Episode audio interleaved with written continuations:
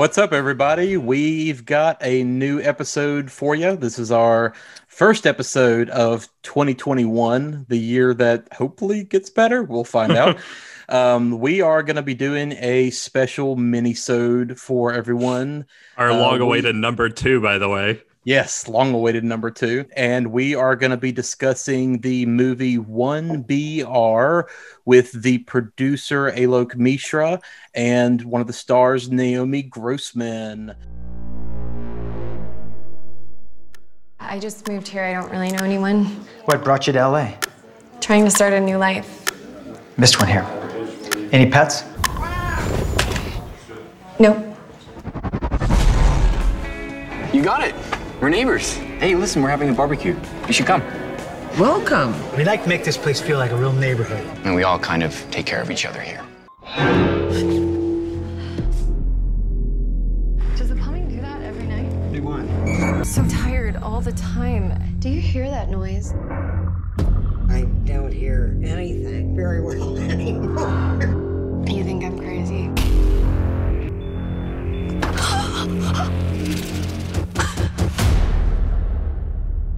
doing? Run! Run!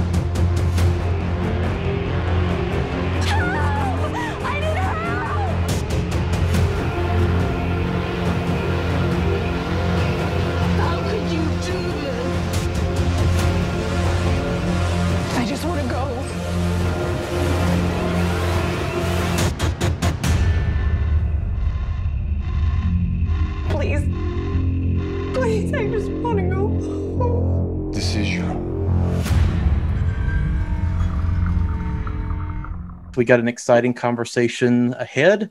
But yeah, I mean, that's pretty much it. We can go ahead and jump right in. So thank y'all Yeah. for being on. Yes, of thank course. you.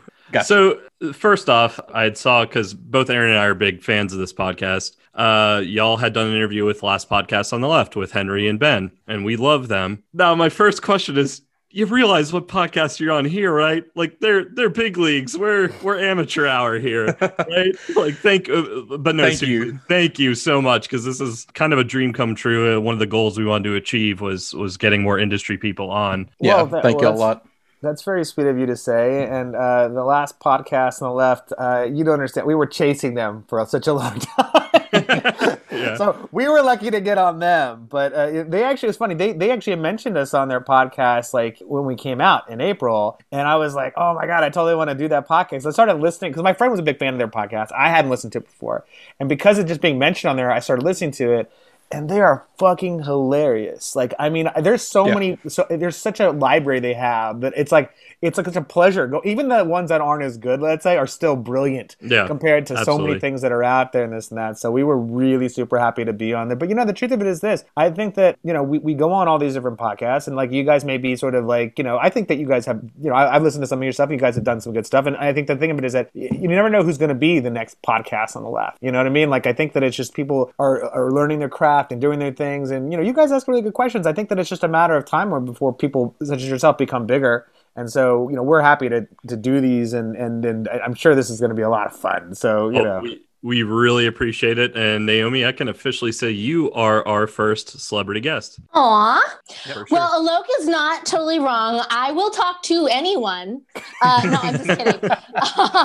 no, but I'm a, yeah, I'm a I'm a chatty Kathy with no one to talk to, but you know, you guys. So thanks. Not that you're not very, very special, but we we definitely appreciate y'all taking time Yeah, out of y'all's schedules to jump on our show. So we are very excited. So yeah, the movie that we are going to be chatting about is y'all's most recent project, One BR, 2019 movie. It's available on Netflix, Amazon Prime. Um, written and directed by David Marmor and starring Nicole Brydon Bloom, Naomi Grossman, and lots of other great people. Um, the movie is about a young woman who moves to a let's let's call it better than it appears apartment complex A one bedroom apartment. Yes, One BR, one and um, turns out that things are more sadistic than they appear on the surface. So and and if listeners, if you listened to our last episode, uh, Gremlins episode, it was one of my horror recommendations on there, um, and I, I spoke a little more in detail about that. So, uh, if you haven't seen it, It's on Netflix. What are you doing? Go watch it. Um, That's great. So we are going to be discussing the movie more in depth, and we are going to be talking spoilers. So there's your warning. If you have not watched the movie, definitely go ahead and check it out. But yeah, from there uh, we can go ahead and get started. So thank y'all again for coming on, uh, Naomi.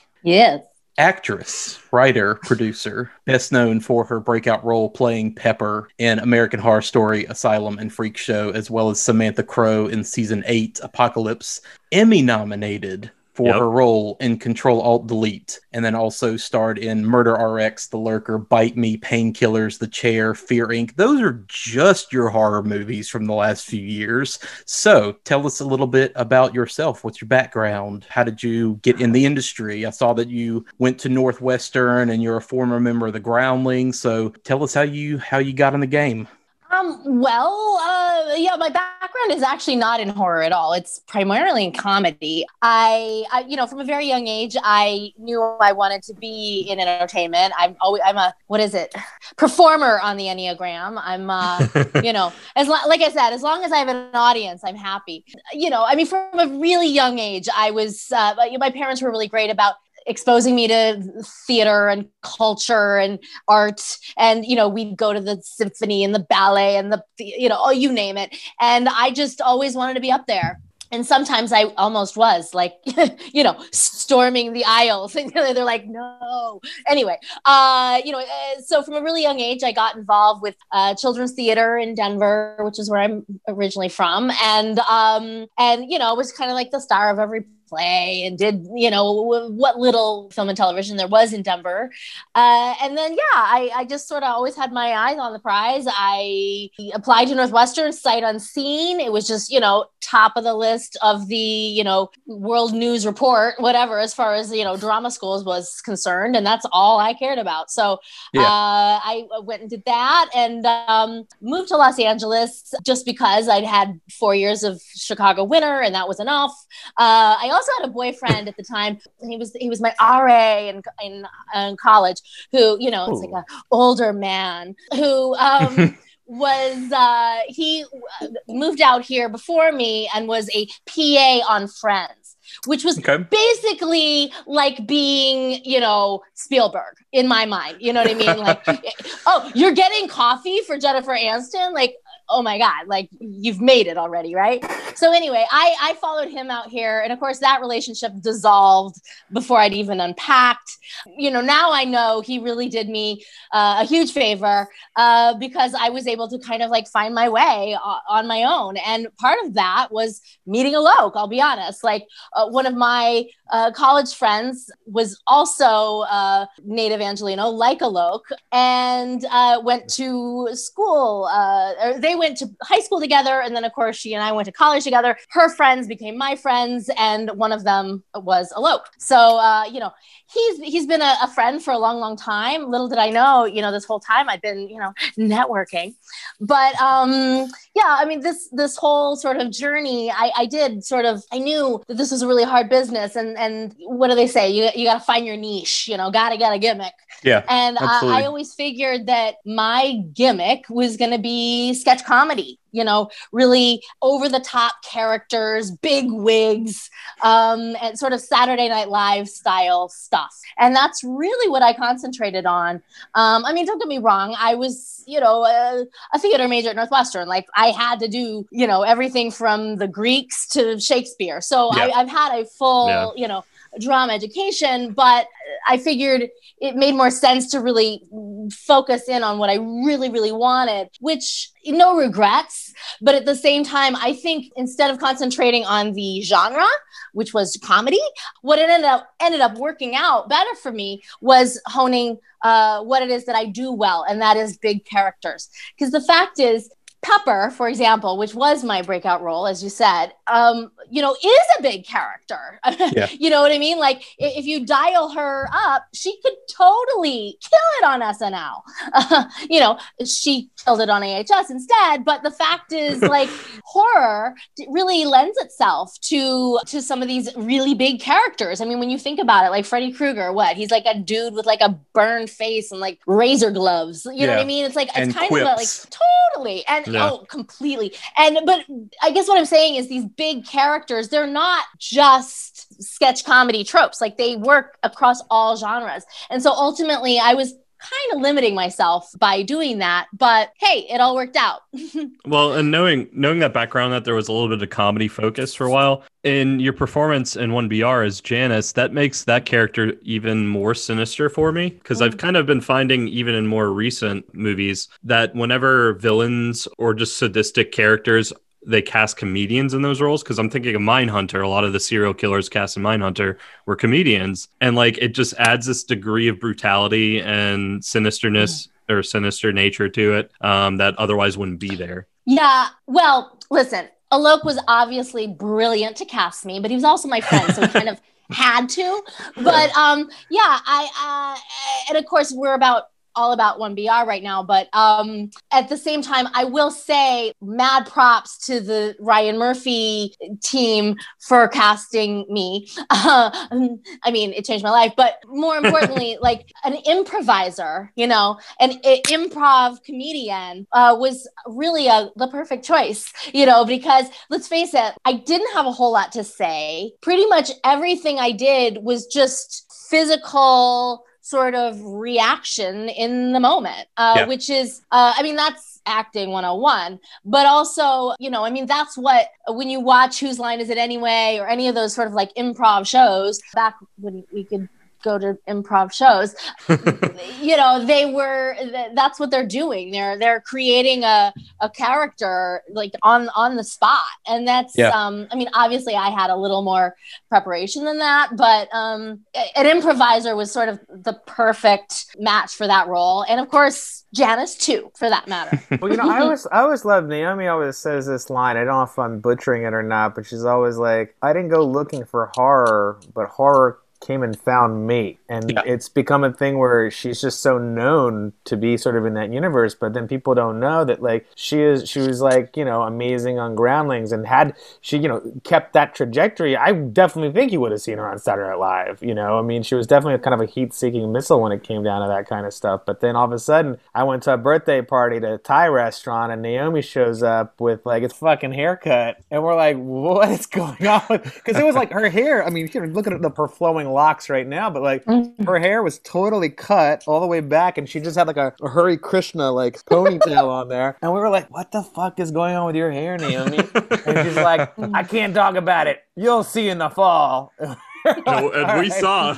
yeah, I mean, but that was like amazing, and then it just she just blew up from there. And so my background is I worked in market research for film. I tested movies for 18 years, and so you know I went through this life changing experience where I got divorced, and uh, I was like, what is it all about? And so I decided I was gonna like you know quit my job and make movies, and so I did. And so when you do that, you're like, okay, well I have this script. I found the script, and Naomi, I went to her first, and I was like, hey, listen, I want you to read this because I want you to tell me if it's any good and then because I think it's great. And this is like say 2017, like April, let's say. And so I basically she read it, she loved it, and I was like, okay, well, there's a part in here for you. Just wait. And so fast forward to like, like October of that year, we had to bring her in to read just because the director wanted, you know, to, to make sure she wasn't a crazy person or something. He could get along with her. She had the part, but uh, we you know we brought her in, and you know she got the role despite my bad reading against her because I'm you know I'm a- not a fucking actor. I'm a producer, and but like as an independent producer, you do you do many roles, and you know Yeah. she she thought that I was trying to fuck her up because like eh, we, we would play many nights of drunken trivial pursuit, and I always read the questions, and I'm trying to fuck with you when I read the questions, right? And you may know you the can be a total quiz master. It does not matter. When when you are playing against Alok Mishra, you have no chance. He will read those questions so crazy you don't even you can't even tell they're English. And that is how he was he read for me in the in the audition. To be fair, however, that is not technically his job. Sure, yeah. Uh, indie producer, they wear a lot of hats, and audition reader is not one he Yeah. intended to wear. But he but it comes Uh, with the territory. Yeah. comes with the territory.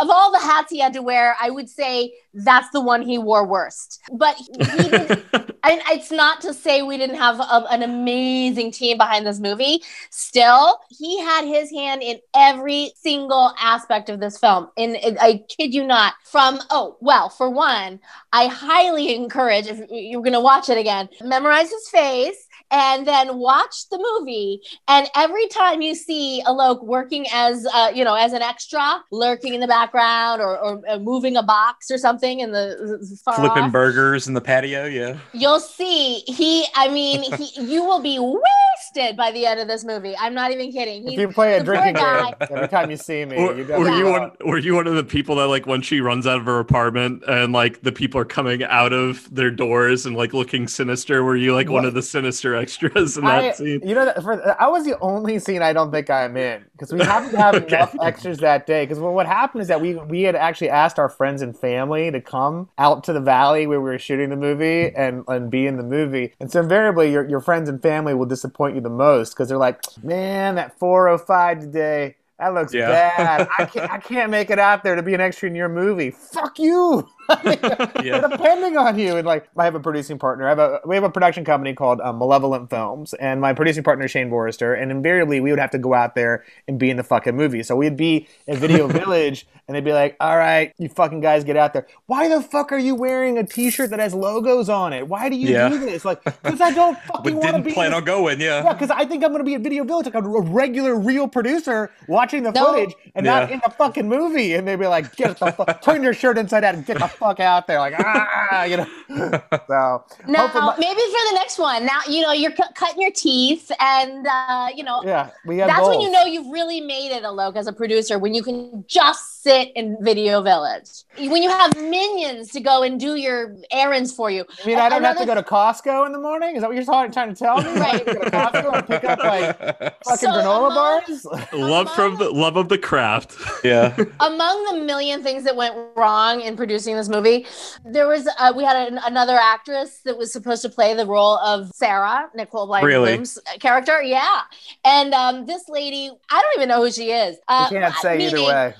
Alok won't tell me, but maybe Libel. Maybe she's yeah, yeah, yeah. We're not giving her that power. But the point is, uh, in her rider, she needed this like feminine energy drink, whatever that is, like a pink Red Bull or something. I don't even Cranberry. know. But anyway, think, Ooh. yeah. apparently it's only available, or rather, they like organized to have like a truckload come, but the truck was gonna be like three days late. And like, who can't live for three days without a feminine energy drink? Me, for one. I've lived my whole life without one. But apparently, you know, Alok is so thorough. He's like, she needs it. She needs it. So he drives all the way out to Marina Del Rey, which is, if you've ever seen the Californians on SNL, that's like literally like 15 freeways from where he is. Yeah. Okay, so like it's a it's a huge inconvenience to go to this like fancy schmancy Gelson's like super obnoxious grocery store. Think, think of Whole Uh, Foods, but even even more like Yeah. you know bougie, you know Yeah, whatever yeah. bullshit. so he goes, but again, this is the producer is out in the uh, armpit of well, I shouldn't say armpit of Marina Del California. Rey's I'm sure lovely, there's- by the way. Oh, it's lovely. It's just fun. In case we have listeners out there, yeah, it's great. We I, love yeah. I mean, it's, it's, it's, it's, it's actually lovely. It's actually I'm not lying about that, but yeah. It's it is. It's very nice. I shouldn't say armpit. It's if LA is the face, it's the belly button. Okay, it's fine. There you go. Yeah. yeah. Um, so flat, it's gorgeous, very kissable, and you know. Oh yes, or, or erogenous even. But um, he's the one picking up the uh, feminine energy drink. As it turns out, that was supposedly the only Gelson's that, that that had it, and so you know he went to go pick it up. As it turns out, he had to like beg the manager to go look for it in the back. He was very reluctant to do so, but finally conceded. As he was literally like the manager was off going to look for this pink Red Bull. Uh, the uh, they got a phone call from this actress, or rather their agent, saying uh, she's out, no explanation. Not only has she quit, but also the Brian character, who she uh, was a friend of, apparently she roped him in. He's also out. So they've basically, in the like ten minutes that the manager's gone to go look for this product, uh, they've lost two of their leads. Yeah. Everything's Only changed. followed. Oh, but you know these things always come in threes. They lost, then they then head to the bar because that's how you deal with your problems, right?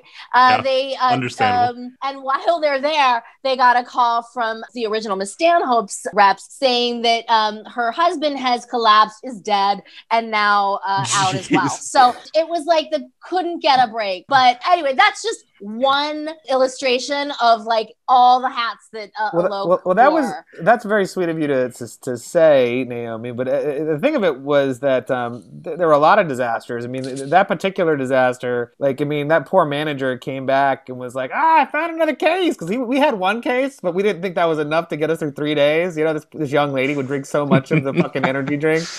And, and, and to be honest, we, we also did the name of the energy drink because the company was nice enough to send us for free. Yeah. a whole huge like you know Oh, that- pal- yeah, pallets that's of it i- i- if we would just show it in the movie which we had planned on doing. But then this woman drops out the manager comes back he has a whole case of it and we're like we don't need it! We don't need any of it! And so, so this poor guy it's like thinking he's done something wrong we go to the bar we you know whatever sit down and this is on monday and we're supposed to shoot on thursday and Yep. so now we're like we've lost three people in the span of like i don't including the lead actress. the lead actress right and we had She sent, was in every frame of this film. Yeah, yeah, she we- is. We, had sent the, the you know, and the funny thing is, David Marmor, our a brilliant writer director, this wasn't his first choice. His first choice was Nicole Brydon Bloom, and we had to. It was literally- fantastic. Yeah. I mean, she She's amazing, great, right? yeah. We had to literally sit him down and like you know put a gun to his head to say, "Listen, we're putting all this money in this goddamn movie. I may have mortgaged an already paid off house, right? Like we need to put this other girl in because she already you know makes us whole without shooting shooting a frame of film." So he finally agreed. We flew him up to you know wherever it was, Vancouver, Toronto, whatever the fuck it was. To, to she she was working on some like amazing show on like Disney or something, and we flown him up there, and he got more comfortable working with her. And then she drops out. Yeah. So now we're like, holy shit, what do we do? And so we pushed the shooting back like a week. And then we just started trying to like recast everything. And Nicole actually was so sweet. She came out, you know, she said yes, like on a Wednesday or something. And we got her out by the Friday.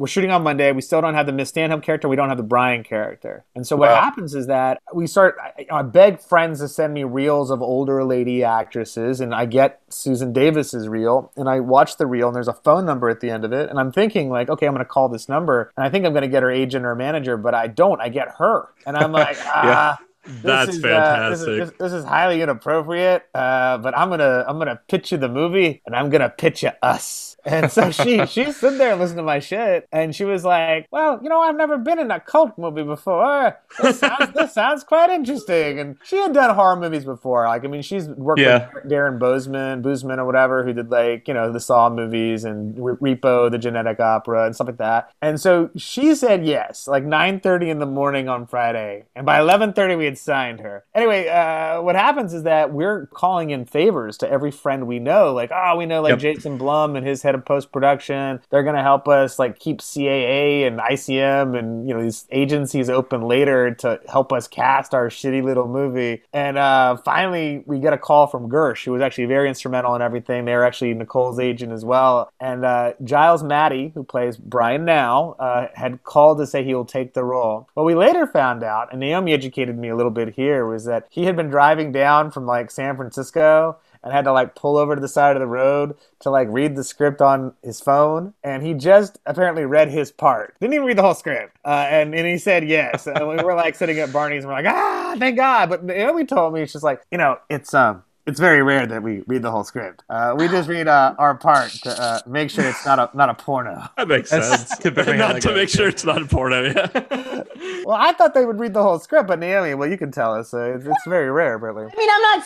I'm just saying it happens. I mean, sometimes you don't have time. Sometimes you're driving from San Yeah. Francisco. Like, uh, what is he going to sit on the uh, highway uh, overpass, like reading on the side? You know what I mean? Like, no. So it, no, he knows you need to know. All he needs to know is if it's a porno, and and it wasn't. I, I- at the same time, at a certain point, you have to trust your agents. Yeah. Yeah, you know, uh, Giles read the script. Like, it's not like he shot the movie without knowing how it ended. Well, the- Exactly. The, the- Yeah. the happy happenstance was we fortuitously traded up with so much of this. Nicole is Sarah. I mean, it was great because she came out of New York, and so there was that added sort of effect of her being a fish out of water in Yeah. that respect, which also sort of you know interestingly bled into the film uh, because like you know we would we would end the day like you know be like hey what are you doing tonight ah well I'm I'm gonna go over to you know whatever here and she's like oh well I'm going back to the Hilton in the valley. it was a nice Hilton for the valley. I'll, I'll grant you that. But uh, you know, poor thing was just you know kind The of armpit. I mean, that's if the Marina armpit. Del Rey Not- is the uh, belly button, The valley the is valley the is the armpit. The valley.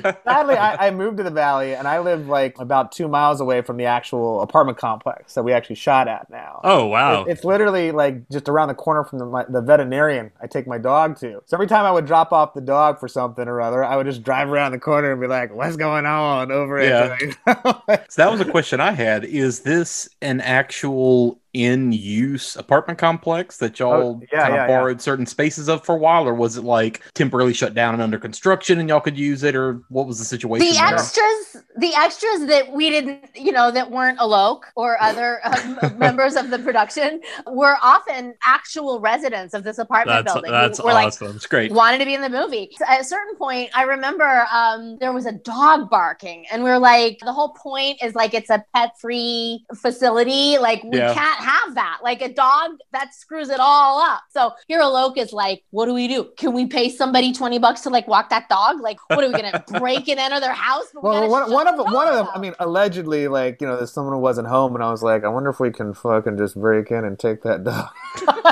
I mean, allegedly, And, allegedly. and on that on that note, Alok, was it you or was it David who decided that not only were you going to have a moment of violence towards a pet, which is something that Aaron and I have discovered since starting We this, joke um, about that. That a- that's a, a major trope in of horror, horror movies. is the pet bites it pretty badly. This might be arguably like the most fucked up a pet gets that we've done of like any movie. Was that your idea? Was it David's? Whose Well, idea? It, well, it was always in the script, but to Okay, be yeah. Honest, actually, it was much worse. In Wow. so much as, Oh, uh, wow. well, Because that scene is also like terrifying in general. Well, she, they ha- he originally had a scene where she comes home and the cat has been actually like crucified. Oh, Um, right? And even so, I had tested movies for 18 years, and I was like, okay, listen, we shouldn't try to kill anything if we can help it, but you know, we kind of have to because there has. I mean, for David, the reason he wrote that scene because he's a cat lover. He has like you know had two or three cats, and he's actually had his story is very much based off of his his experience moving to Los Angeles. In that he had a misbegotten cat that he shouldn't have had in a pet-free sort of like complex, and he was always Oh. so nervous about it because he was worried if he like opened the door, let the door or door open ac- accidentally or something, the cat would run out and he'd be found out. So this was Sure. a real fear that he had, and so his biggest fear is if something ever happened to his cat. So that's Yeah. why he kind of wrote the idea. And now,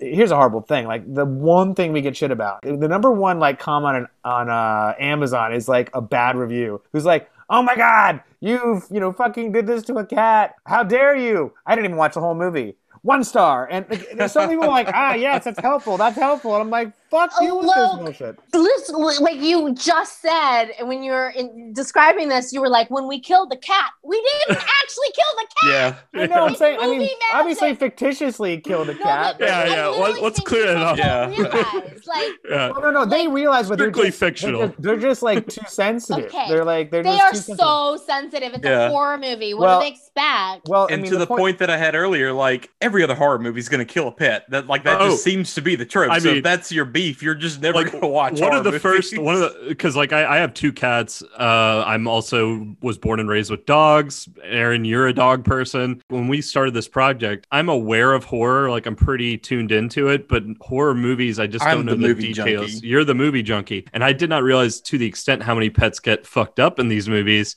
And one of the first movies we did was the autopsy of jane doe which has a cat that gets killed and then on screen they burn it in the furnace to like spread its ashes or whatever Sure. and I was like, okay. And then the, the two scenes that haunted me the most, and this is where I really felt David's presence in this movie, was that scene where she finds the notice, the set of rules of like the no pet policy, and it has like people have allergies, you bitch, like written in red over it. And that was like really menacing. And then it goes into that scene later on where she's attacked after discovering what's in the oven. And that is possibly the scariest part of this movie, at least it was for me. Yeah, 'cause Well- that's all stuff that you can relate to. That's stuff that you've lived through. People have Yeah. really experienced those types of situations, and that's something I was going to ask as well. And you mentioned David kind of brought some of his real life experience of moving out to LA into this script. But it's it's definitely something that you can relate to. Not everybody gets wrapped up in a cult, but the like day to day stuff like that leading into the reveal certainly it's effective because you can relate to it. Well, you know, it's interesting. Like, uh, uh, we've seen stuff in our social media where people have posted stuff like, "I feel like I'm in one BR," and there's this like one neighbor that written this one poor young lady I know that says, "I can hear you having sex every morning, and your rap music is too loud, and honey,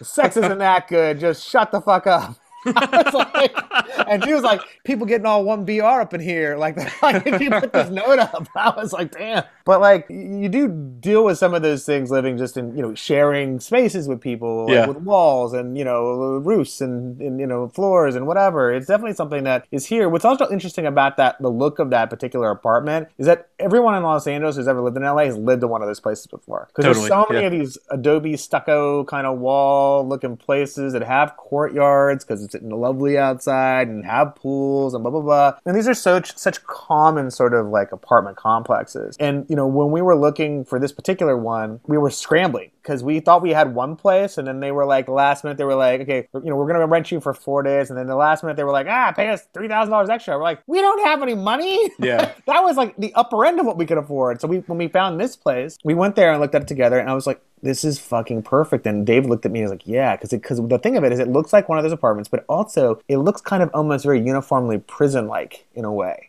It There's does. The there's The movie white really walls, captures it. Yeah. The high but when you- windows, the when you- lighting, like all of that. Yeah, yeah, yeah. the way that there's a shape of it, like the shape of it, and the way that there's not that many ways to kind of get out, or you could kind of feel that way. And so that was like sort of the perfect thing. And again, the neighbors were lovely, and they were so nice, and they wanted to be in the movie. And know, like the only complaint we could ever have was that there was like you know the off dog barking here and again, which you know we had to like work around. And but other than that, though, they were very lovely, and the location was perfect, really, for the for the film. And I, I think it sets it up so well from the types of horror and phobias and fears that this movie brings up. The way it begins, it's almost a commercial of it's almost like a dreamscape version of a commercial like come live in our idyllic community. And then you mirror that same scene later on in the movie. And I just thought that was like chef's kiss. Great setup for taking something that on the surface looks so perfect and it has a dark underbelly, which time and time again on this podcast, for me at least, is the thing I respond to the most possibly out of horror.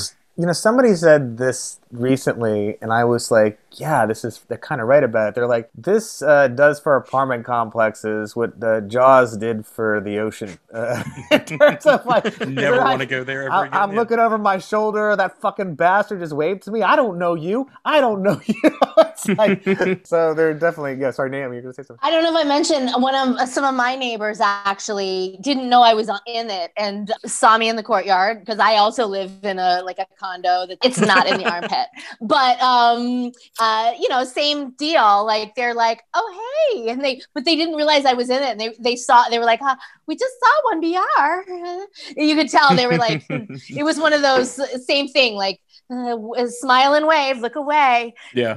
it, it was just funny because like you know i'm li- they're literally like sharing this wall with me so Well, and, and the social anxiety is is real. And again, going back to realistic horror, like that that's just a perfect example of like that weird social anxiety you even get with new neighbors. And on that note, something I really appreciated in this movie, and I might have mentioned this in Gremlins, I can't remember if I did, but Nicole's performance and also the way the character was written, something I really appreciated was she had some kind of mental illness, be it depression, anxiety. It's a small part of the movie and it's very show don't tell, which I appreciated. Of she's trying to get her prescription filled. I, I believe it was Zoloft. And Yeah. as someone who has had a history of mental illness myself in the very similar like ways of depression, anxiety, I love when uh, more stories, especially horror movies, tackle mental illness in realistic ways. And that's all I needed for to be impressed by that. Like, was that just that small little scene of her? And it also added to the horror later on of when she's getting indoctrinated of like, you don't need pills to like be a fulfilled person. The anti-medicine, anti-science kind of mentality of that. Uh, I'm trying not to blow too much smoke up your ass, but like, thank you for putting that in your movie. That was Well, It's a great it's, uh, choice. It's, it's David Marmor's ass, and uh, he's uh, you know he's he's brilliant. Um, David, what, what can we tell you? Like, we got very lucky and just and fortuitously meeting him. It just turned out that my wife went to high school in New Jersey with his manager, who's also a producer on the film. Uh, Allard Cantor uh, and uh, Jared Murray are, are two managers who run a company called Epicenter, and they're they're David's representation. And so I had one of those lunches with uh, Allard, those douchebag LA lunches where you like sit and talk about the projects you're working on and like you know very self-important bullshit. But uh, he he was like, "Oh, what are you looking for?" I'm like, "Oh, I'm looking for um, we're looking to do elevated horror stuff like you know The Witch or Hereditary or stuff like that, sort of thinking man's horror movies." And he was like, "Oh, I'll send you two scripts," and I was like, "Okay, great." And I never read them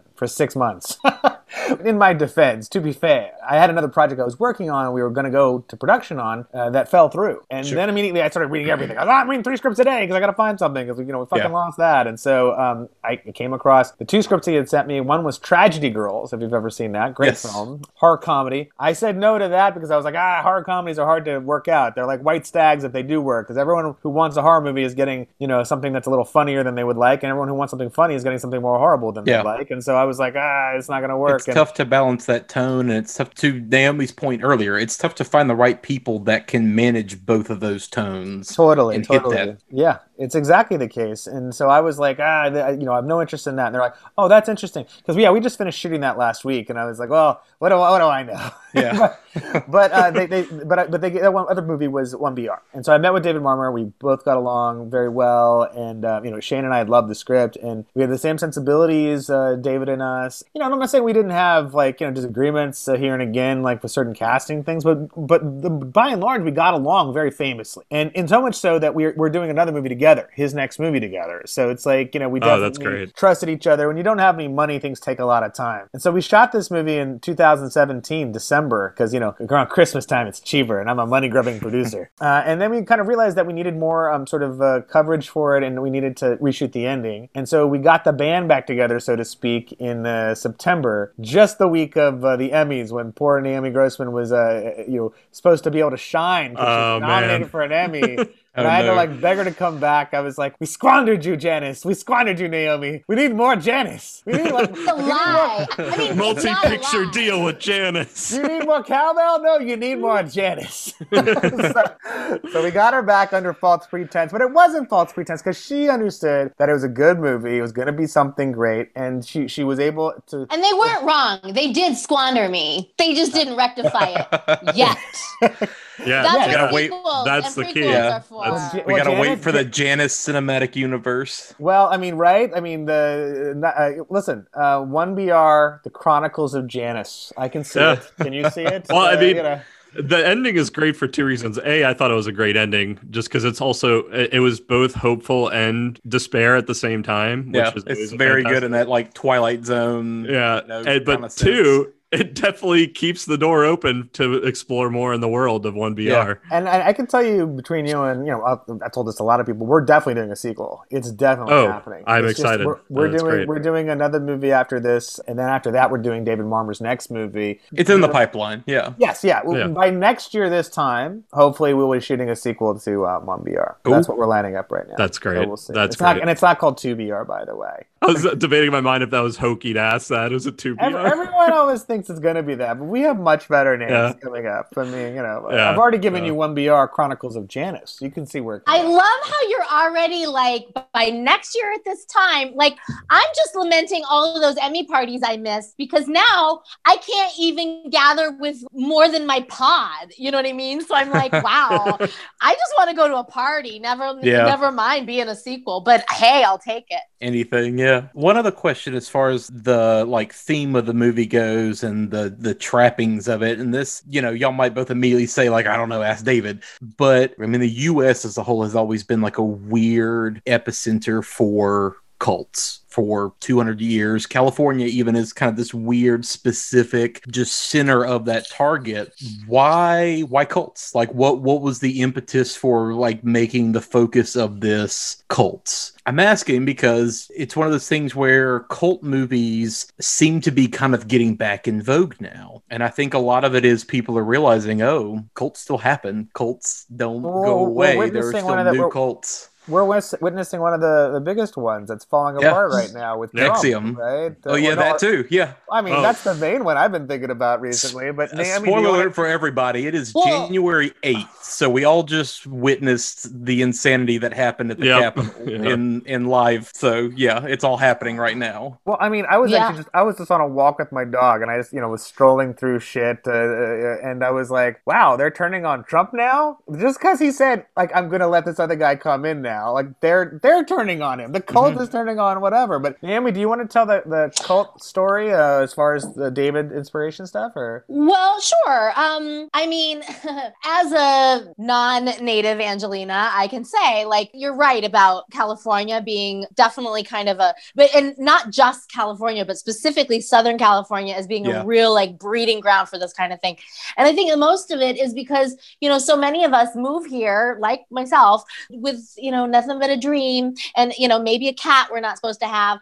And uh and and and, and we're we're vulnerable, you know what I mean? We want to believe. And so it's it's cults uh tend to sort of prey on people uh that are um you know looking for hope and need are, are, are desperate and need something to believe in and and so many actors and writers and models and musicians are, are especially you know vulnerable to that I mean, they're also Um, they're also seekers. They're seekers, and they're coming out here, and when they don't quite doesn't go quite as well as they think it is, they're then looking for some sort of validation or some sort of like something to, Yeah. to build themselves up and make sure they made the right decision. Sorry, I mean, ahead, sorry. Alok likes to joke that I'm in a cult myself, uh, yoga. I will not miss. I'm sure we scheduled this interview today based upon my yoga It- cult it is, schedule. It is. uh, for sure. So thank you for clearing my class today. But no, the fact is, uh, well, and even then, when I uh, on my route to uh, my yoga cult, I passed the Scientology Center. Yeah. Shout Yeah. out to L. Ron Hubbard. Uh,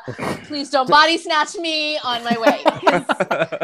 you know that's what how Waze wants me to go. Um, the point is, yeah, you know, like me, David moved here in his case from the Bay Area uh, and moved into an apartment not unlike the one uh, you know we saw, and you know he he too was just sort of uh, a man with a dream and a, a cat and uh, living in a one BR and kind of looked around and he and and that's where this all came from is from thinking like, gee, what if they were in a cult? you know what I mean? What if I yeah. just moved into a cult?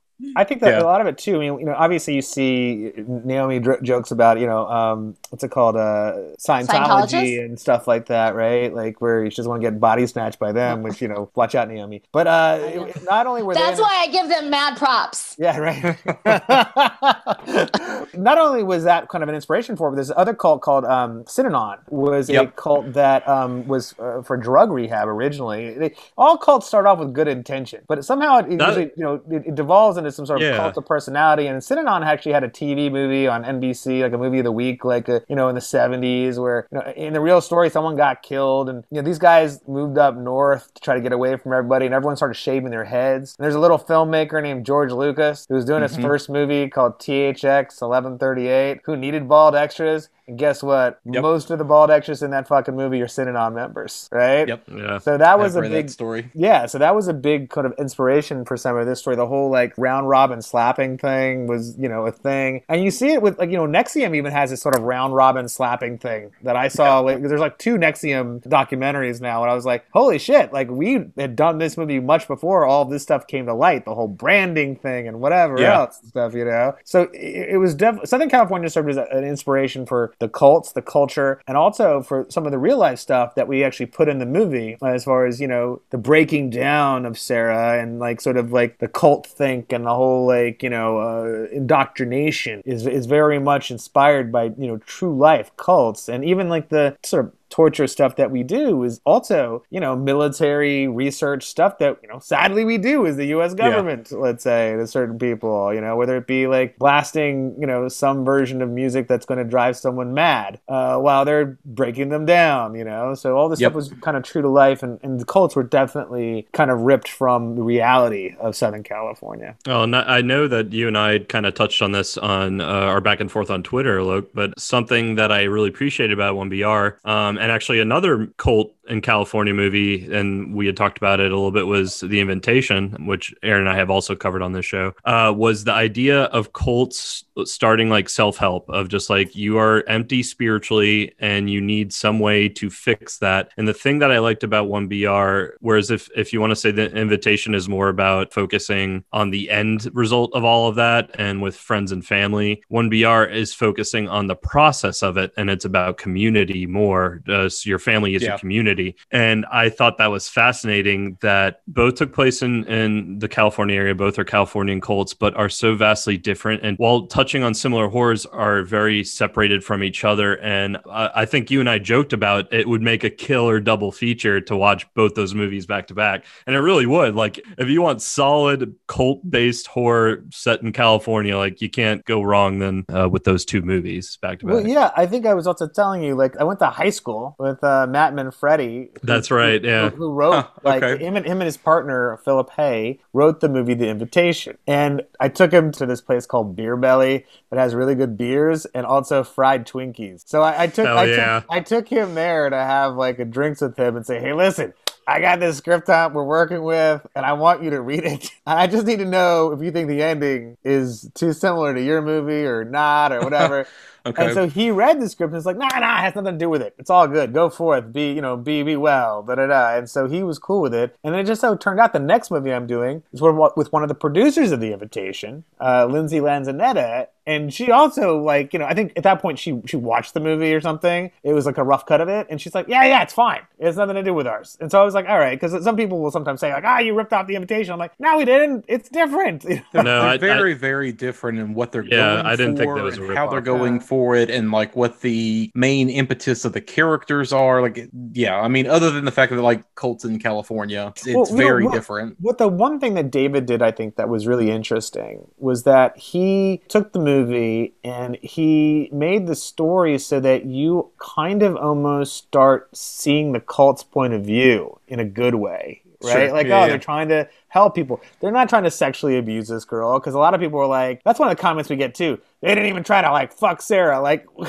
really? Like, we had Wow. To... Wow. No, but that's, I mean, it's horrifying. Plenty of movies already go there. Maybe we don't need any more that do the same I thing. mean, it's yeah. just some Yeah. twi- it's some twisted shit. But like you know, there, there's a movie I was kind of liking it to, and this is like a good but horrible example. American History X. You see um, Ed Norton giving this speech about like what these people that are foreign people that are running this grocery store over here have done to us. They've stolen our jobs. They've done this. da, da, da. And you, you listen to this like monologue, and there is some truth to what he's saying. And, and, and part of you maybe is almost like, yeah, he's right. Wait, he's a fucking Nazi.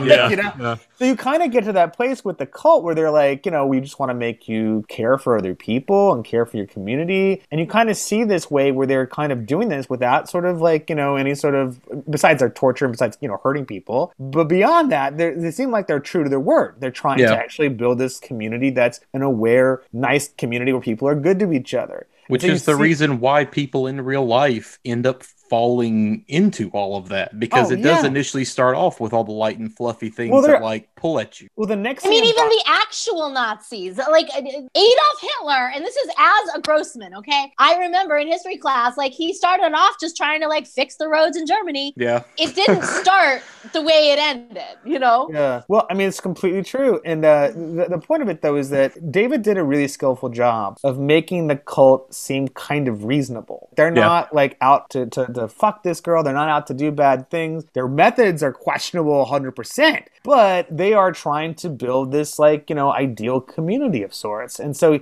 that being sort of realistic or even relatable was, I think, one of the strengths of the movie because you can kind of get why she could maybe be converted. Maybe Yeah. Fall into this. Yeah, and and the great thing too on that, just even from like a purely horror perspective, is that allowed the movie to be brutal enough and uncomfortable enough that it would disturb the viewer, at least in my opinion, without going too far into just torture porn. Um, which I I feel like a lesser film would have spent way too long in the because like this film to me is three acts. The first act is her moving in and all this like creepy shit steadily happening to her. The second act is the indoctrination in that one room where she has to put her hands against the wall. And then the third act is all, everything that happens from there. Like uh, all the chickens come home to roost. And in that second act, I think a lesser film would have spent far too much time in that and would have taken it steps further and crossed the line even further. And I think 1BR is just disturbing enough that it did what it needed to do against this idyllic background, just enough to disturb you. And right when you're feeling almost too uncomfortable, it pulls the rug underneath you. And then, yes, it turns more into like, but hey, now things are kind of turning around for her in a weird way. It's still sort of fucked, but like, yeah, like you were saying, then that's where the, the magic trick of convincing the audience to like, maybe this cult has has a point, like comes Yeah. into play.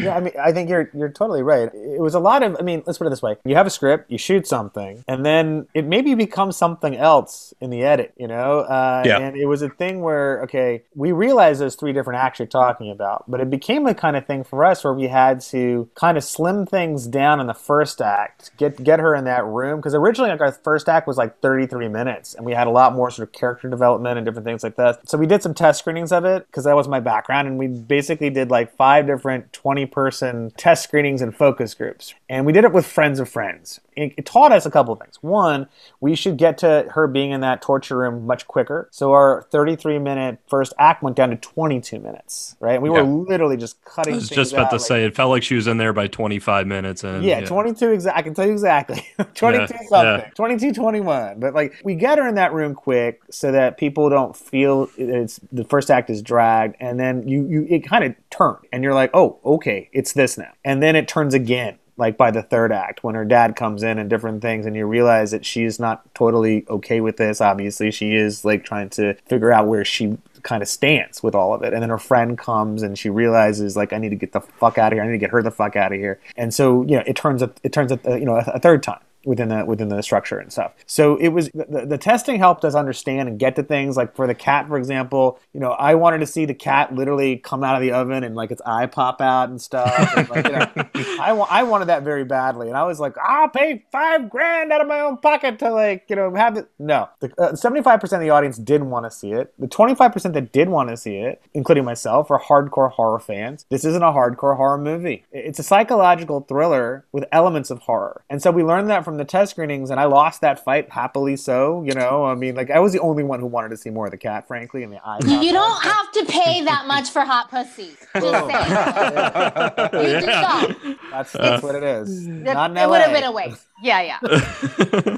Anyway, At one point in our production, uh, not only did we lose half the cast, which we told you that story, we also fought forest fires. Literally, like our production office, they were like googling our the address to Google make sure Google Earth make sure it's still there. Okay, it's still there. Let's go. But also at one point, basically, um, seven, seven, se- eight, seven, day eight or day seven or something. Day eight or day nine, they had a PA that was basically employed to, you know, babysit the trucks full of our equipment. And in the middle of the night, some basically like truck stealing ring pulls up and steals one of our equipment, uh, our production. Jesus. And, you know, the PA is like, holy shit, there's actually, I have a purpose. So he peeled out and was, uh, Well, well, he, he got he, he, he there was three trucks in a, in a row and he was in the second truck. These guys in a white escalade with no plates pull up at like 2.30 in the morning. Three of them get out break into this truck. Uh, one of them is driving away with the truck. The other two get into their escalade and they don't realize the truck behind it has a person in it who's Yeah. like watching this all go down who calls the police and then gets in his own car and then pursues them. And i'll let naomi tell the rest of the story. Well, uh,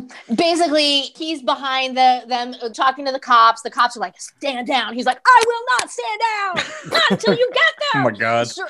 And I mean, they're dragging down the 405. Uh, they finally corner the guy. He gets out, and it- this is all on broadcast television.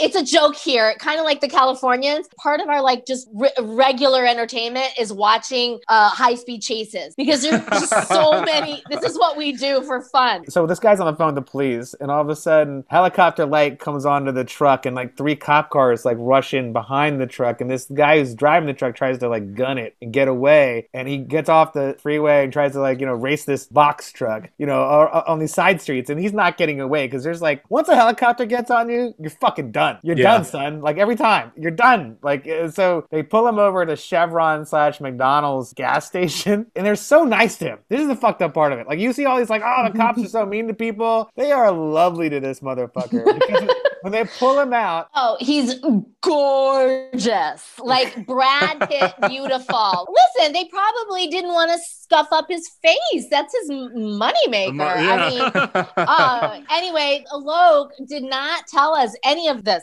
He literally got news like something bad has happened. All they did was like push our call time by like an hour. Didn't even tell David, the director, what was going on. Not until the rap party did he finally tell David what had happened.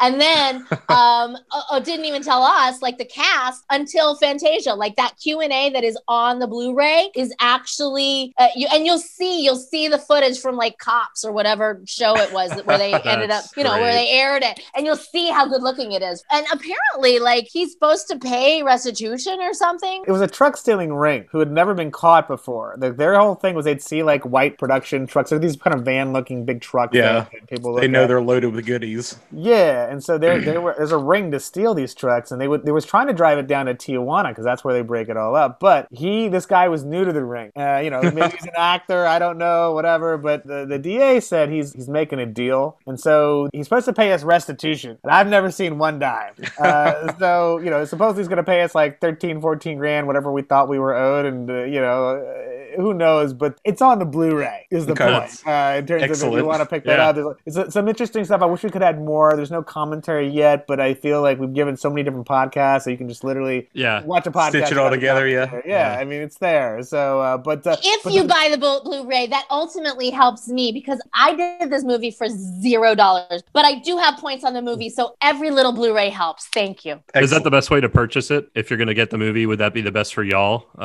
I mean, you know, I- I'll say this. I think an Naomi, fairer way to communicate it. You make a lot more money off of uh, any VOD, uh, sorry, any digital copy versus the Blu-ray. I can tell Okay, you, but, but the- digital. but the, Blu- but, the, There but, you but, but the Blu-ray does have extras, and so Sure. that's the reason Yeah. you may want to yeah. purchase that. But uh, you know, the, it's on Netflix. I don't know anybody who's Yeah. like it doesn't have Netflix. I mean, if you're in a foreign country or something, yeah, you probably got to still buy it on v- VOD. I think here's one thing to point out to you guys just while we we're on, on with you. Okay, the movie is actually called uh, Apartment One BR in the UK as well as Australia. It's called Madhouse in Japan. It's called The girl in apartment one. in Russia, In but it's also called it's also called Apartment Welcome to the Nightmare in Germany, and Oh, everywhere that else was great. Ev- everyone else is called One- One BR. those are great. These So- are the technical details that I love as a film nerd. Just finding Yeah. out what the alternate titles are in every other country. Uh, the German one, that one's great.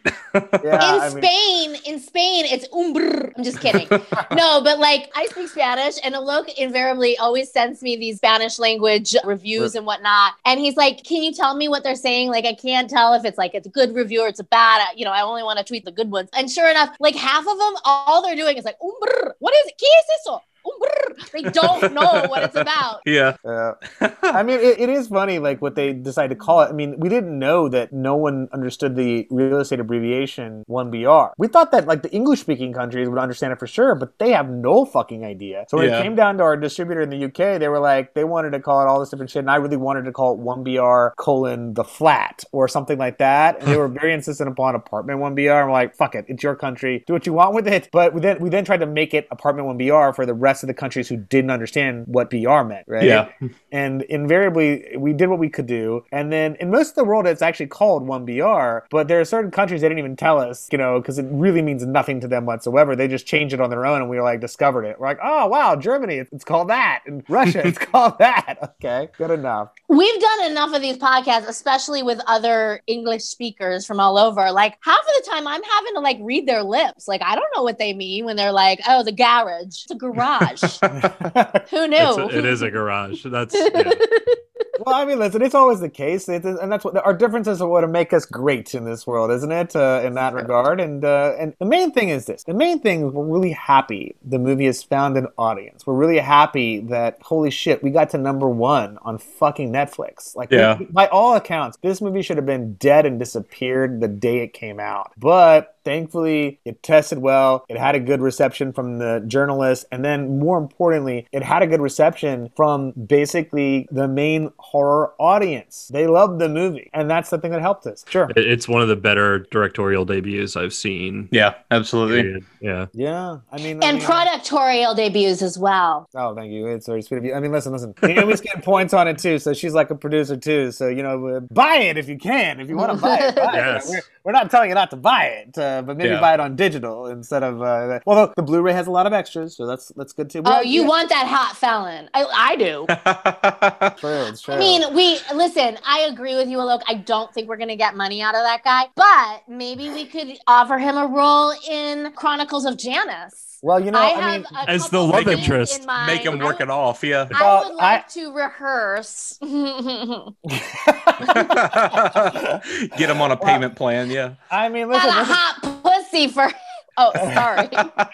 well, I'm gonna say this. Like, I always have this fantasy in my head where he's like my monkey butler because he costs me so much money, and I'd be like, "You need to do this. You need to do this. You're my Yeah. monkey butler." And also, go rehearse with Naomi Grossman. I don't. I think I think there's a role for you, but we're not quite sure. We want you to audition slash uh, make out with Naomi Grossman and uh, see what happens. We want to. It's very, she's very method. She's very method, and you're gonna have to like see what happens. She's running the show. It's it's it's fucking Janice's show. How do we? First off, how do we know that Janice wasn't the you know not only the being- ringleader the whole time. Yeah. Yeah, the, she's a queen bee. Is she the queen bee or is she the fucking leader? She was a leader all along. I mean, they always say like a, from behind a good man is a, an amazing woman. Yeah. I mean, we don't know that she wasn't the leader. You know? yeah, she was the Wizard of Oz behind the curtain, totally the entire time. Mhm. That, that, That's right. That's the end.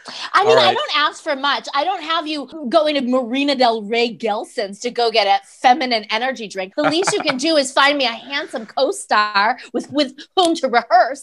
That's that's. I mean, gosh, she's making so many good points here. I don't even know what to say. I feel like I should call the DA and see what the fuck happened with that money. Please.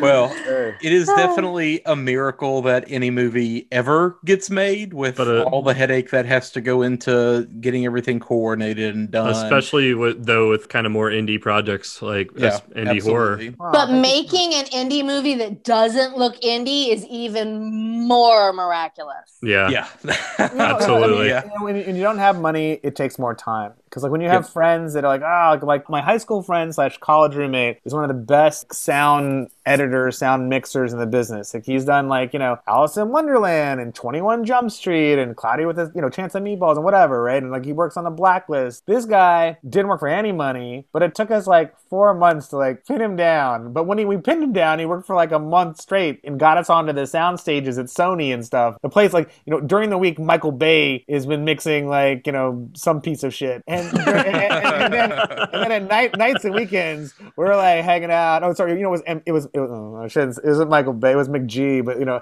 I think McG is like a poor man's Michael Bay. yeah.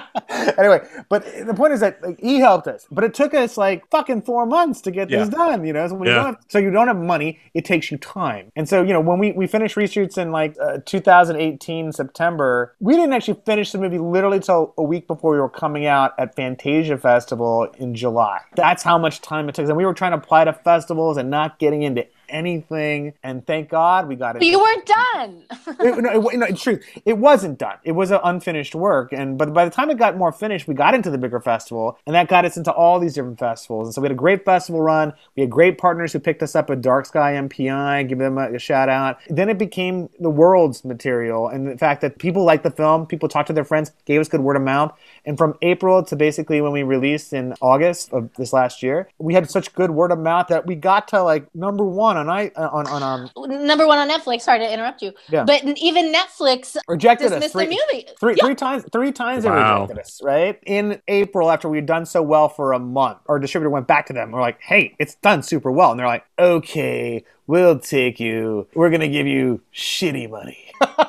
And we said yes. We said yes because we were like we wanted to have the good exposure. And then we did really well on netflix. And Yeah. the funny thing is this. A couple weeks ago a friend called me up and said hey listen i was pitching something to netflix. And they said to us you know we're looking for something female driven contained uh, kind of like a um a 1br and we're like There you fuck go. you no, and we're kidding when I say fuck you to them because like we love them and we'd love to do a sequel with them or whatever. You know, if But the fact that you, plan, but, you know. your movie is now the pitch shorthand Yeah. Yeah. says a lot. Yeah. Well, here, here's, something, here's something we haven't announced yet that we found out actually that uh, this is something interesting in its own right. Our movie came out the end of August, not even in August. But even in August of this last year, we were the number 13 movie in August of, of the entire, all the movies they have on Netflix. We were the number 13 movie. Now, what we found out by the end of the year, we were only on half of the year and we were against studio fare and different Yeah. originals that Netflix puts out and da, da, da. We ended up being the number, I believe it's 96 or 97, top movie of the year for them. And if you look at that that list, we are probably the cheapest movie on this list of 100 movies. So of all the movies watched on Netflix, for all the different things that they have, television show wise, whatever.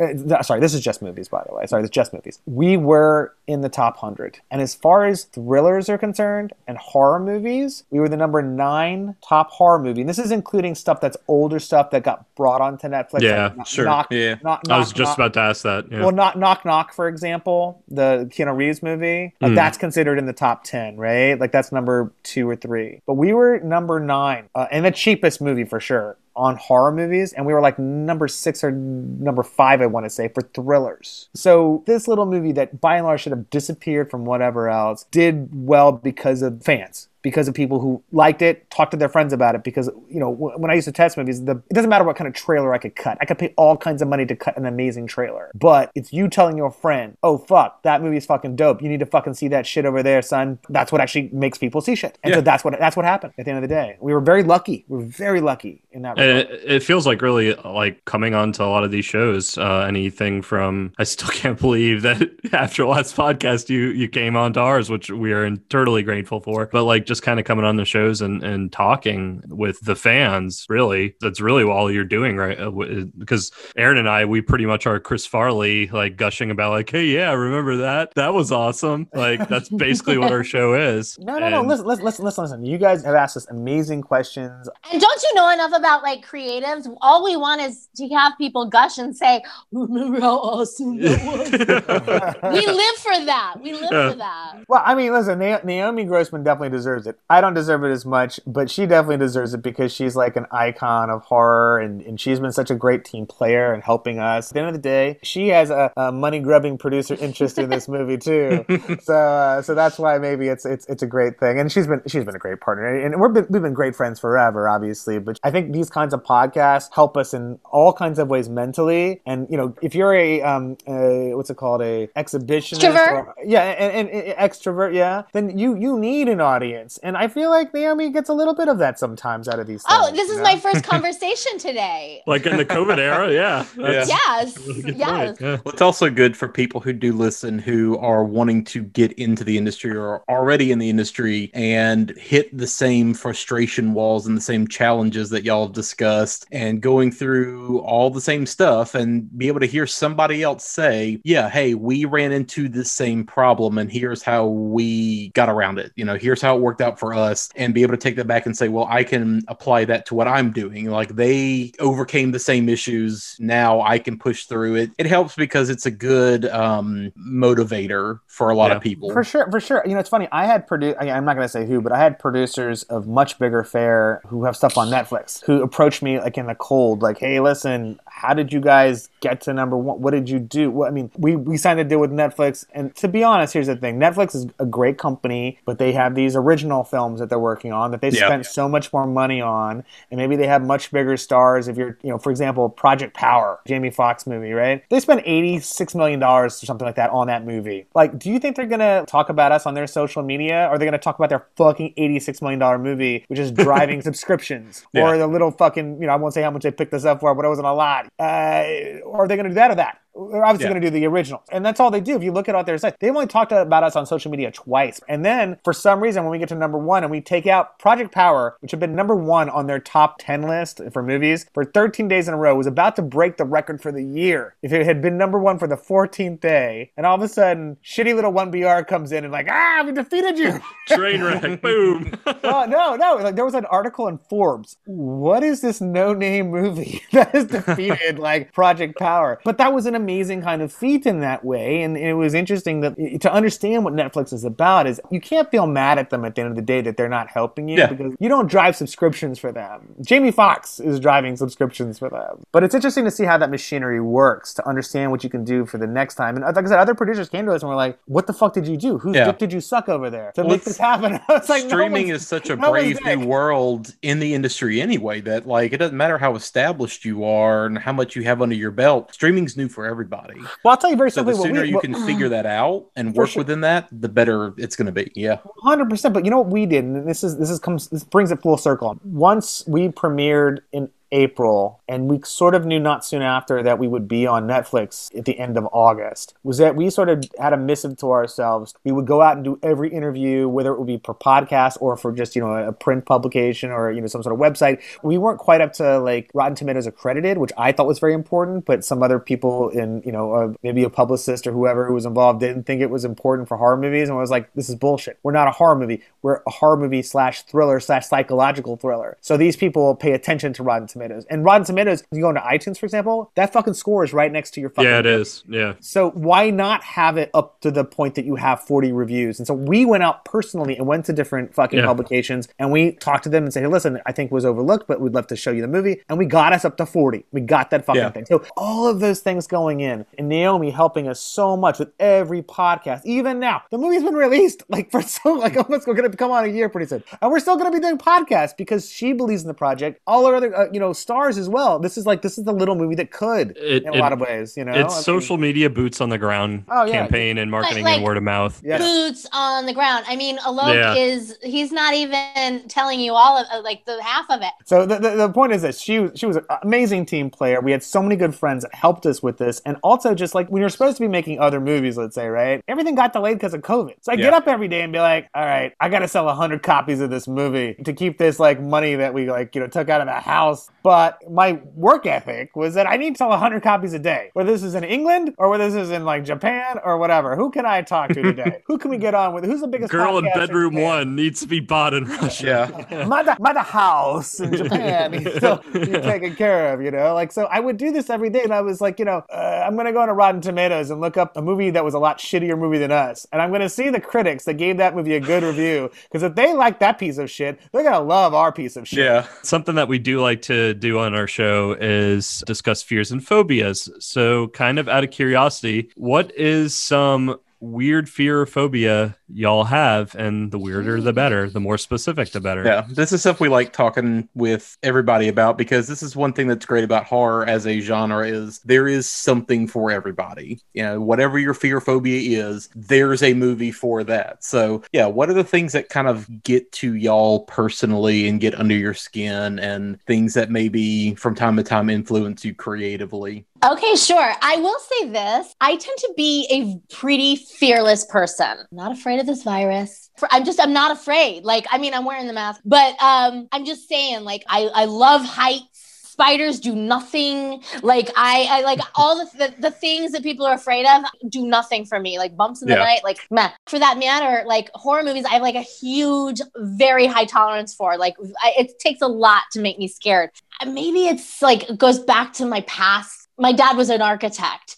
And for whatever reason like i always had this real fear of homelessness. Like i would see you know homeless people and that was terrifying to me. The, idea of like not having a place to live. Yeah, and it's crazy like especially now especially in la where housing costs are so high. We're at a point right now and i don't know where it, what it's like in the rest of the country because quite honestly like i haven't traveled since coronavirus.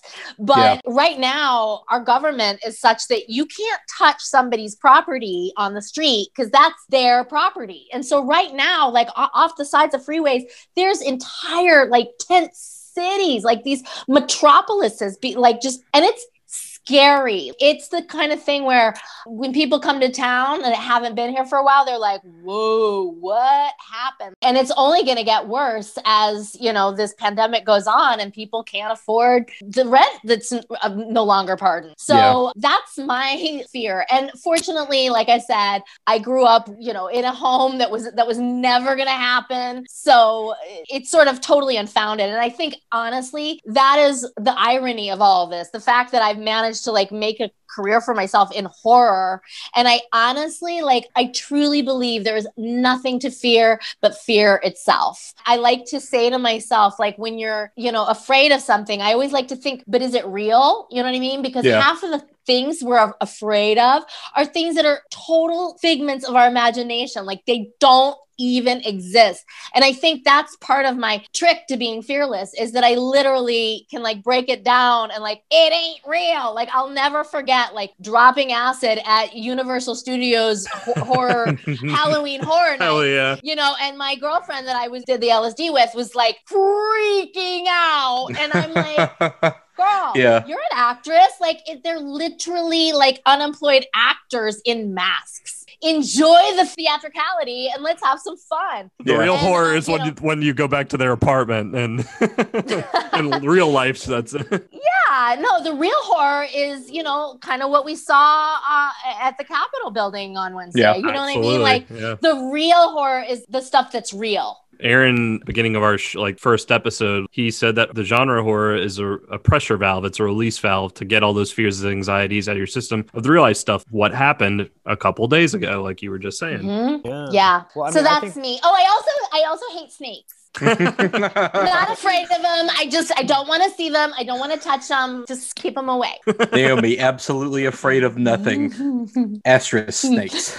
yeah. Well, I was gonna say, uh, you know, I um, I weirdly developed more phobias later in life. Like, I mean, like, I'm Same not- here. I'm not Same scared. here. I'm Thank not you. scared of heights, but like if I'm at the Grand Canyon and I'm looking over the edge, let's say, I only stay there for like two or three seconds. I'll be ah, enough. I've seen it. Yeah, know? good. I don't. I don't need to. I don't need to hang out there and tempt fate that I'll fall over because that earthquake happens or you know whatever. So there's that. Also, the snakes thing for me is actually more relevant. Weirdly, my roommate had a snake. I would feed the snake. I would hold the snake and this and that. But nowadays, I'm like, eh, I don't really want to do that. Like, you know, I just don't like. I just don't feel like the need. You know, what it is. It's multiple snakes. If you have like multiple snakes, I think there's something wrong with you sometimes. Yeah. And then secondly, I'm like, I don't need to be around multiple snakes because If you have one snake, it's a pet named Jerry. If Yeah. you have a bunch of snakes in your house, something's It's- up. Yeah. It's like It's the Indiana it- it- Jones It's. Indiana Yeah. Jones Yeah. and it's the temple floor. That's what's Yeah, fucking yeah. going on there. Like, I mean, I don't need to be around that. I don't want to surround myself with that. You know, you keep them in your terrarium. I'm good. You know, I'm not going in that room. That, those those are kind of the two things for me. But beyond oh, that, I mean, I'm-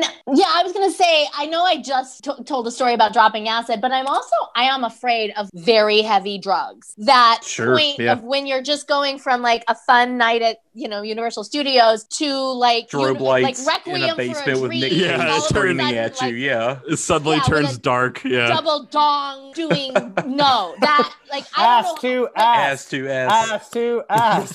how how do you get there? Like that is Yeah. what scares me. I don't. I don't think that's. A, I, well, here's the thing, though. I, I think there's a lot of things that get you to that place. I don't think you're in that place, Naomi. Thankfully, so I don't think you should have a fear of it as much. But I mean, I can understand to some extent. Right, Yeah. right. The It's funny the thing- difference in doing drugs and getting pulled into the inevitable black hole of no return where that is what's going on. Yeah. Well, I mean, I think Yeah. it's. I, th- I think it's like Naomi and I went to go see uh, uh, the movie Cats uh, at the Alamo Draft House. Oh hell Angeles. yeah! We we um, but it's a thing called Rowdy Cats, right? Where you get to talk to the screen, and Hell uh, yeah. I, I I took her there, and we did some edibles, and we did you know about fifteen to twenty milligrams. It's it's legal in California, so I don't Yeah. feel bad to talk Yeah. about it. But it was a thing where Naomi Grossman's a huge uh, drama drama geek. I've never seen Cats before in my life. I had never seen it, a, a movie, a musical, otherwise. But she, of And I know every word. every word, every word. and, and so we're sitting there and like with 20 people on a 10 o'clock at night show watching cats and high. And it, you just saw so many weird things watching it in that experience. So much fun, by the way. I mean, Yeah. the best. Oh, I, could- would. Yeah, that sounds like a blast. I could never watch. We were, we were like, where are the assholes? We want to see the assholes. Where's the yeah? Yeah, release the, where's the asshole cut. cut? Yeah, Yeah, the yeah. butthole cut. Yeah. So there, was- there was that, but then there was also like Naomi singing every word, and at some point, like we're like, we're like, could you shut up? no, she, was- she was she was singing, and she was it was in her heart, it was in her soul, and God bless her, right? But then, like you know, at some certain point, we kind of start putting things together that probably aren't there. We're like, this fucking musical's racist. Why are the black cats are like? Why are they the bad guys in this movie? Why aren't there any white cats that are bad? And we were just like, this is racist. This, is-" and then people started chanting with us. Like, like, I can't wait to be with Naomi Grossman again and watch fucking cats and and maybe the butthole cut if we're blessed. Uh, Yeah. and and be in person with her. I that is movies for the new year. I hope and pray for. We have said it we before. can do this. We have said before. We will say it again on this podcast. Fuck the Snyder cut. We want the butthole cut. Yeah, give us the Butthole butthole cut. cut of cats. We need Fuck the fuck the Snyder cut. The butthole cat would be so much more important. so much so. better. Yeah. Uh, Oh, You know, uh, look, there's a new movie that might almost be as bad, and by that I mean good, as Cats, and that is starring me, Sky Sharks. Hell yeah! Oh, I'm Looking for that one. Looking out that up right now. February, I want to say on uh, Blu-ray, starring me, the Candyman, pretty much anybody that yeah. happened to be in this at this German Comic Con we were at like a couple years ago. We were literally like sitting around drinking beer after hours at the Comic Con, and there these German filmmakers were chatting us up, and we were like, we want to be in that. And sure enough, cut to the next day, we were. Anyway, my part is very small, obviously, because it was shot over the course of the weekend uh, when I wasn't sitting at the Comic Con Hey, on autographs. IMDb, on IMDb, your fourth build. So There you go. There you go. There you go. Anyway, it's going to be terrible. But and, Well, and if I we're was- lucky, they will keep the the shark's buttholes. I don't know. I mean, if they were I'm in. smart, they would insert them in if they're not there right now, so they could have a one up Yeah. on cats. I mean, frankly, that's what I feel. But you know what? I would love to watch that movie with you, even on Zoom. I would totally be there for that. It's going to, uh, I I would say, ruin my career, but I think it's going to be one of those things. It's going to be like cats. Like I'm going to embrace it. hey, you work. You got to work with Tony Todd. That's Yeah. fantastic. There you go. There you go. Yeah.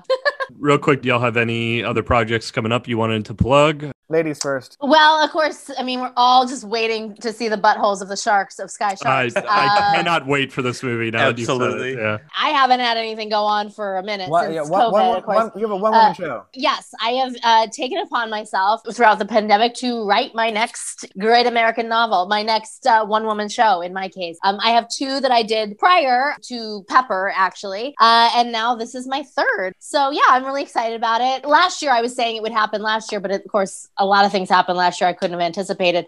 But I don't see any reason why that won't be happening this year. I know that you're probably like, really? Because we're not gathering in theaters anytime soon. But uh, my plan is, of course, now that we've learned how to game Netflix, uh, my hope, of course, is to actually go to some streaming service like a Netflix and you know sell it to them as one of their one-hour comedy specials. I don't see Yeah. any reason why not. Yeah. So that's Can my people hope. like see it at your uh, social media or? Well, Yeah, so if they follow me, of course, at um, Naomi W. Grossman, I'm verified, so you'll know it's me. You'll find out all about it then. But like Awesome. I said, I, I hope it'll be as, as big as 1BR. You just can't miss it. It's number one.